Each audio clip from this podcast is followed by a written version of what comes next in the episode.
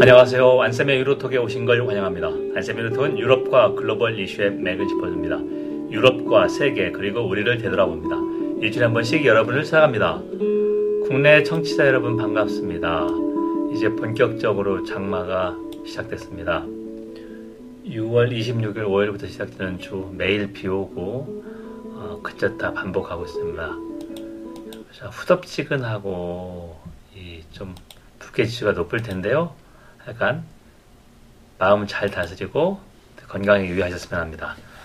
국내에서 안심일도 경청해 주셔서 감사합니다. 지난해 310회에서는 우크라이나 재건을 위한 마샬 계획을 해서 어, 얼마나 재건 비용이 들고 4천 한100억 원 정도였었죠. 그런 얘기를 했는데 올해는 이번에는 311에는 재건 비용을 어떻게 어, 조달할 수 있을까 유럽연합하고 미국이 고민하고 있는데요. 구체적인 방안이 무엇이냐 보겠습니다. 첫 번째 주요 뉴스입니다. 먼저 영국이 기준금리가 5%가 됐습니다. 빅스텝 0.5%로 올려서 22일에 여기서 문제가 되는 게 주택담보대출자들, 모기지들이 고금, 모기지 보유자들이, 모기지 홀더가 고금리에 신음하고 있다. 6%가 넘었습니다. 영국은 유럽 여러 국가 가운데 어, 변동금리 비율이 높은 나라입니다. 그래서 영란은행, Bank of England가 이렇게 할 수밖에 없는 게 영국 소비자 물가가 8.7% 5월 달에 여전히 예상보다 높고요. 아, 이 주택담보대출 이자율이 어느 정도나 6%가 넘었는데 어느 정도냐? 작년 9월에 아, 리즈 트러스 총리가 총리 취임한 다음에 50일도 안 돼서 44일이었습니다. 물러났는데요. 그때 이제 어, 대폭적인 감세, 그러니까 자금 조달 계획, 재정 빠꾸나는 거를 확보하지 않는 그런 대폭적인 감세 계획 때문에 영국이 거의 경제 위기 직전까지 갔었는데요. 그 당시에 주택담보이자율이 지금하고 비슷했습니다. 자, 문제가 상당히 심각하죠. 그래서 이제 집권 보수당 의원들이 제레미 헌트 재무장관의 대책을 촉구하했는데 정부가 돈이 없으니까 어, 이 mortgage holder, 모기지 보유자들, 주택담보대출 이자, 이 고금리 심한 사람을 직접적으로 도와줄 수는 없고요. 6월 23일에 금융기관 CEO들을 재무장관이 만나서 모기지 첫 번째 대출금 갚지 못했다고 해서 바로 차압에 들어가지 말아라. 그 정도밖에 얻어내지는 못했습니다. 그래서 앞으로 어, 영국에서 어, 고금리 행진 한 번 더 올릴 것 같다. 최소한 올해 영국 기준금리는 5.25 내지 5.5% 정도.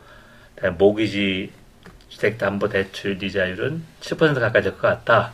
자, 이게 상당히 문제가 되고요. 그 다음에 러시아 쿠데타 도대체 어떻게 되는 건지 이게 어, 이번 주말에 가장 큰 국제적인 관심사였습니다. 왜 그러냐면 러시아의 쿠데타 이거에 따라서 우크라이나 전쟁이 유리한가 미국을 비롯한 유럽 그 서방 국가는 어떤 정책을 취하냐 이게 이제 문제가 되고요. 그 다음에 주식시장에 또 영향을 미칠 수 있죠. 자, 그래서 간단히 요약을 하면 6월 23일 현지 시간으로 저녁부터 한 6월 24일 토요일 거의 한 24시간, 30시간 정도 있었는데 어, 예부, 예분이 프리고진이라고 하는 푸틴의 요리사, 푸틴의 뭐 절친이었습니다. 그러니까 우크라이나와 싸우고 있던 전선에서 이탈해서 전체 용병이 한 5만 명 정도라고 하는데요. 프리고진이 거느리고 있는 한 2만여 명을 빼서 남부에 있는 아, 돈강의 로스토파라고 하는 아, 큰 도시를 무혈 입성을 했습니다. 그러니까 거기에 중요한 군 사령부가 있었는데 아무도 무슨 무력 충돌이 있었던 게 아닙니다. 그리고 고속도로를 따라서 러시아 수도 모스크바 인근 200km까지 진격했다가 푸틴이 군사 반란은 등에 빗을 꽂는 것이다고 강력하게 경고하니까 피해가 없었습니다. 유혈버가 시민들도 그냥 그 용병들을 환영했고요. 어, 벨라루스 독재자 알렉산더 루카셴코가 프리고진하고 전화를 해서 프리고진이 어, 벨라루스로 망명하고 그 다음에 국가 반역죄 혐의 벗어주고 이 반란에 참가했던 용병들도 다시 전선으로 복귀하고 이렇게 끝났거든요. 그래서 이걸 어떻게 해석해야 되느냐? 제가 독일 방송이나 아니면 영국 방송, 신문 같은 거 쭉 했는데 100% 짓다는 건 없지만 일단 아, 프리고지는 명확히 목표가 푸틴 교체가 아니었습니다. 명확히 그렇게 얘기를 했고요. 이 사람이 문제를 제기했다는 것은 쇼이구 국방부 장관과 게라시모프 군 참모총장이 무기 지원도 않고 엉터리 작전을 해서 어, 푸틴의 명예를 실추하고 있다. 그리고 국방부와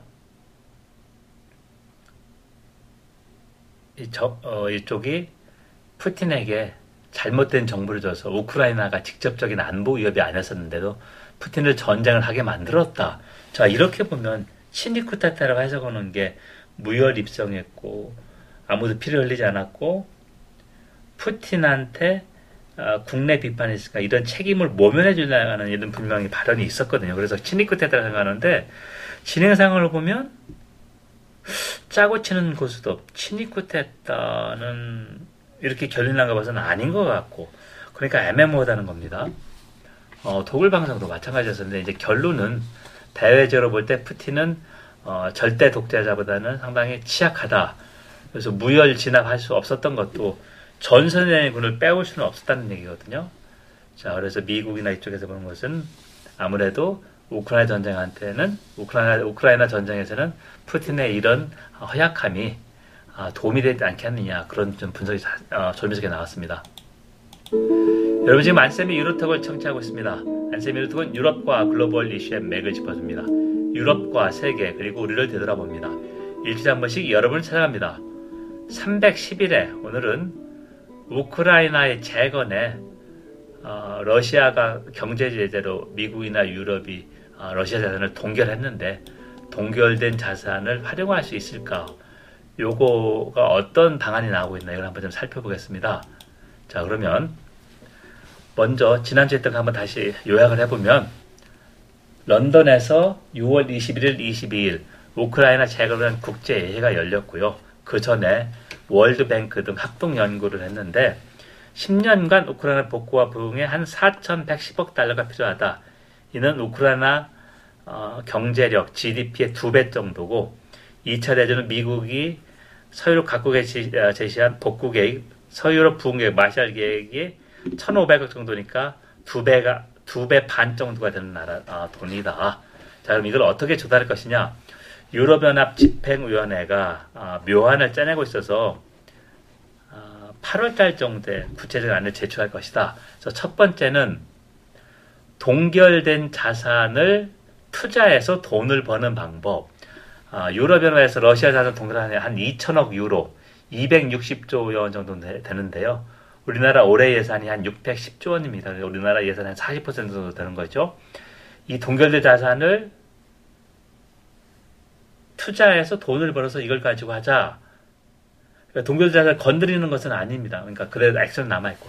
두 번째는 유로클리어나 클리어스트림처럼 동결된 자산을 보유한 보유했습니다. 러시아 이 결제망에 있는 돈이 묶였으니까 이 기업들이 어, 이 돈을 가지고 있어서 이자만 해도 얼마나 되겠습니까? 되겠죠. 그래서 이 기업의 횡재세를 물리자. 그래서 이제 국제법적으로도 과연 어, 자산을 동결할 것은 있는데 이거를 처분할 수 있냐 이거는 아, 국제법적으로 문제가 있다 있기 때문에 미국이나 미국도 소규모 어, 한두 달 전쯤이었습니다. 어, 우크라이나 동결된 자산 일부 처분하게 활용했거든요. 대규모로는 시, 어, 승인하지 않았습니다. 그러니까 어, 국제법이 어, 주권 국가를 결속하는 그러니까 구, 속하는 힘이 좀 약하지만 법적 효력 어, 미국이나 일본 상당히 조심스럽게 생각한다. 그래서 유럽연합 회원국의 대부분의 입장은 횡재세 부과하는 게 법적으로 문제가 덜하다. 구체로 어떤 방안이 나올지는 한번 좀 지켜봐야 됩니다. 여러분 지금까지 안쌤의 유로톡을 정치했습니다. 안쌤의 유로톡은 유럽과 글로벌 이슈의 맥을 짚어줍니다. 유럽과 세계 그리고 우리를 되돌아봅니다. 일주일에 한 번씩 여러분을 찾아갑니다. 오늘은 우크라이나의 재건에 우크라이나 경제력의 두 배 이상의 돈이 드는데요. 현 시점에 했었다는 겁니다. 전쟁이 1년, 2년 더 장기화할수록 어, 이 비용은 천문학적으로 증가합니다. 이 돈을 어떻게 모실까? 유럽연합이나 미국이 계속해서 지원해주고 있지만 그래서 그에 대한 구체적 방안을 한번 검토해봤습니다. 경청해 주셔서 감사합니다. 자, 긴 장마 건강 잘 챙기시고 다음 주에 뵙겠습니다. 경청해 주셔서 감사합니다.